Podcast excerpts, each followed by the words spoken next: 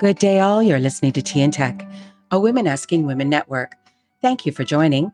We're here to chat, answer questions, and discuss how technology should work for you, not the other way around. Here is your weekly tech talk in the time it takes to have a cup of tea. I'm your host, Caroline McLaughlin. Let's discuss what's brewing in the network today.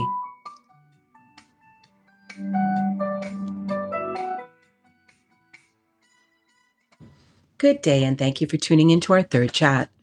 What's in a name? Firewalls. Yep, they do exactly what you think they would with a name like that. These are physical devices that are set up to look for specific user network permissions on incoming traffic. If the firewall trusts the incoming request, it passes it along. If it doesn't, it blocks the request from entering. Verbal visuals will be big on this podcast, so here's one for you. You live in the 1700s in a castle with a 12 inch thick door. Everyone is safe inside and going about their day. Enemies pound on the door and demand entrance and have clubs and swords to do the occupants harm. The sentry of your castle rains down arrows lit on fire to deter them so they can't get in. I'm not saying this is how firewalls got their name, but we tend to remember examples like that better than names that we don't associate with generally. So, Today, we will expand on some of the basics from last week's podcast when we discussed WANs, LANs, and PANs. Let's think about when each of these would be applicable around a business or personal life. A wide area network, or WAN, is likely the one you use the most without even thinking about it. Simply by logging on and typing URLs, you are going out over the World Wide Web, which surfs around looking for the information.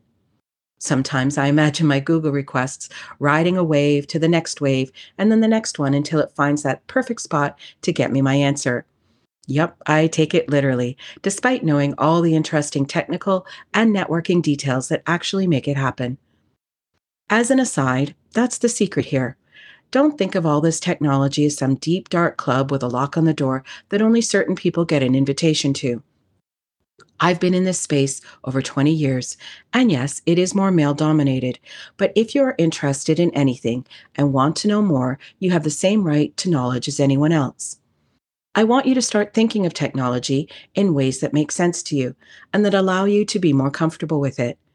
We're going to work a lot on that throughout the coming weeks, so please don't give up. Now, when would you use a local area network or LAN?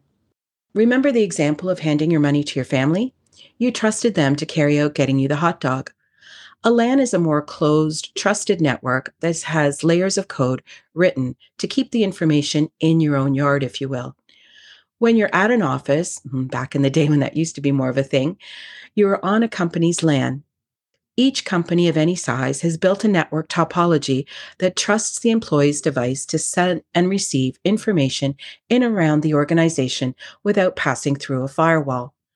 A personal area network or PAN is likely in your own home or maybe someone's home that you know.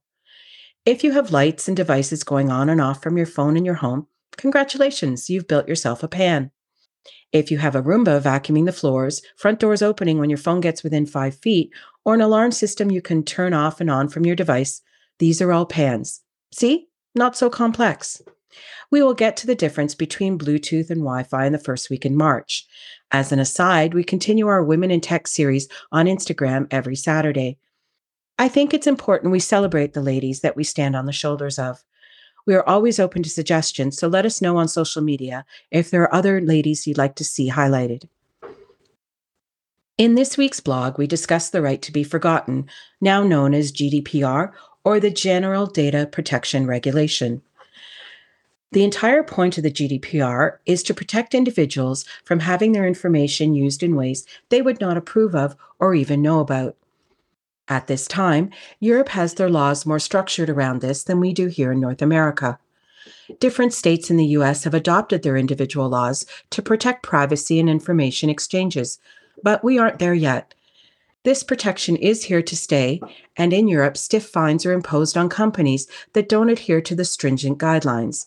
Several infractions will find you in front of a court in Europe with very unpleasant conversations taking place. There are some heavy lifting requirements to get companies running compliant for networks that are strictly following the steps on GDPR guidelines. Of some irony is the fact that even with all these steps in place, the most likely scenario of a data leak is still the individual. In fact, over 50% of all data leaks are issued by human error, either through a lack of education or keeping data secure or malicious intent. This isn't to scare you. Knowledge is power. So, by having some awareness of the potential pitfalls, we can all conduct ourselves in ways that would like to mitigate our own information from being used in a way we would not approve of or may not even know about. That's all for today. I look forward to having these ongoing discussions with all of you, and thank you kindly for sharing your time here. In the show notes, you will find links to the Women Asking Women Forum, where you can ask any questions you have about the content around tech. This is a Spicy Pear Media production. We would be grateful if you subscribe to our podcast. You can also find us on Twitter and Instagram at Tea and Tech, and on our website at www.spicypearmedia.com. I'm looking forward to our next chat, and remember, technology is supposed to work for you, not the other way around.